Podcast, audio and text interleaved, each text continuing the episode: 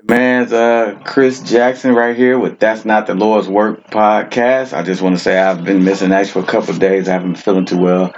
So forgive me for not getting on here and uh, elaborating and talk to you guys, whatever else is going on. But hey, first I want to say thank you for listening and tuning in to That's Not the Lord's Work. Thank you for understanding that uh, this podcast is about whatever we want to talk about, whatever you want to talk about. We're just we're not going to be just based on one different thing or, or, just one different aspect, whatever is coming to your mind or your heart, we can always have a conversation about because what I've always believed in this, that everything is just a conversational way of being resolved or being answered or being fixed. With that being said, you know, we don't have any just certain type of vantage points or political stance or just that we're open to anything or any type of content that you want to converse about, whether it be political, sports, economics, religious, whatever else. And then the last topic we talked about, we're in the subject we're talking about relationships. Now, as I start to go back into this, I want to tell you about something I was praying about this morning. So, uh, so when I was praying, God showed me something that said are you and me really in a monogamous relationship? And I was thinking to myself before I answered yes, I had to think about it. I said, because monogamy means it's just me and God. That means that I'm not allowing sin to get in the way. I'm not allowing my flesh to get in the way. I'm not allowing anything to get in the way. When he said that, it made me understand that to be monogamous, not just with God, but with anybody else, you have to understand what gets in the way and what hurts or what may or may not separate you from somebody. So, with that being said, he told me there's two important relationships. That's the one with him and one with myself. So, when we understand that we have to have a relationship with God first, everybody may or may not agree, but I'm going to also throw this out here real quick. For him to be the most debated topic and the most debated person in the world, from my vantage point, to prove that he doesn't exist, you have to believe that he does. I'm gonna repeat that. To prove that God doesn't exist, somewhere in your in your mind or in your heart, or in somewhere within you, you have to believe that He does exist. Otherwise, you wouldn't try to disprove something that you already know doesn't exist, wrong or right. I'm just that's just my own personal opinion. Now, as I understand, uh, like I was saying before, your relationship with Him is very, very vital because what I've come to understand, apart from Him, you can do absolutely nothing. That's just for me. Everybody may or may not agree. And this is not about how everyone feels. It's just my own personal opinion. So you have to take what you want from this and use it to where it's going to help eventually build you up to where you want to be. For me, I have to pray, I have to receive, I have to look for Him in everything that I say and do. And then I have to understand that the second most important relationship I have in my life is with me.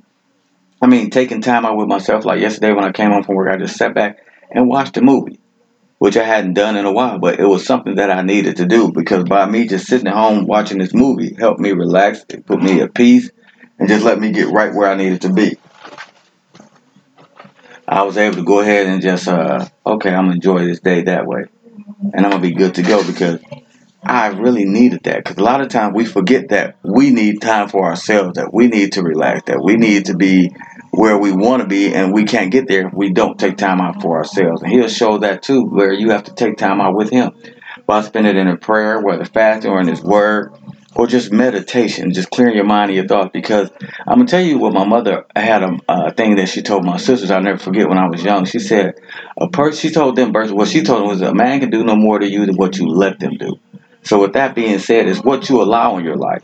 So, like me, I've been in relationships and things of that nature, but then I've been in a relationship where I wasn't monogamous, where I've actually cheated, such as being candid. And it wasn't because there was nothing special about the other person that uh, I cheated with. It just that was that was my desire at the moment. And then I had to realize that I wasn't just fulfilling my desire; they were fulfilling their desire because we both had the same goal in mind, and the, and the goal was being a, uh, you know, being becoming intimate or just even being each other's presence. So you remember that when you fulfill your desire, you may not just be fulfilling yours, you're fulfilling someone else's. And these things that we understand when it comes to relationship, those are spiritual. Those are spirits that we intertwine ourselves with. So we have to be careful who we engage with, who we talk to, who we become in relationships with too, because we don't know spiritually where they may or may not want to be, because we don't know what they may have been carrying over their lives, where they haven't been carrying over their lives. Because I may have carried burdens from my life or past relationships, and I don't need to take that into someone else's life. I need to take out time out. Like my mom used to say, you need to take some time out for yourself before you build a relationship with somebody else.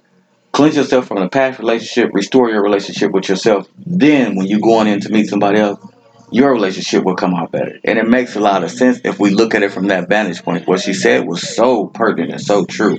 And I'm just being candid with it. So we have to really sit back and think, okay, Lord, we didn't work out and this woman, but we still can be friends. We still can do this and do that. So we have to keep going forward. So now, with that being stated, now as we're going forward, we have to build what we want to build within Him and within ourselves. So again, this is that not the Lord for a podcast. I'm not going to be long before you this morning because it's early, you know, and I just came home from the gym working out, getting myself together. I got to get ready to go to work. But again, I want to let you know that we're here for you.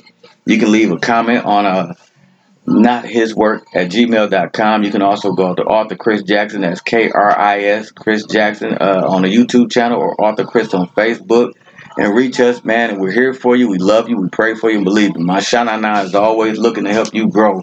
And that's the Holy Spirit. So in the words my guy Willie Moore Jr., he's calling you Shanana. So that's where I got that from. So I love to utilize that verbiage because it helps me understand that, that God has always had somebody for us. So believe me. Trust and believe Him and follow your heart and your spirit and watch you grow to heights you've never been before. And I thank you and bless you for that, But tuning in with us this morning. Amen.